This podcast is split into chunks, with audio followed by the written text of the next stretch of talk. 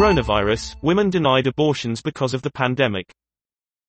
Women across Europe are struggling to get abortions because of the coronavirus pandemic.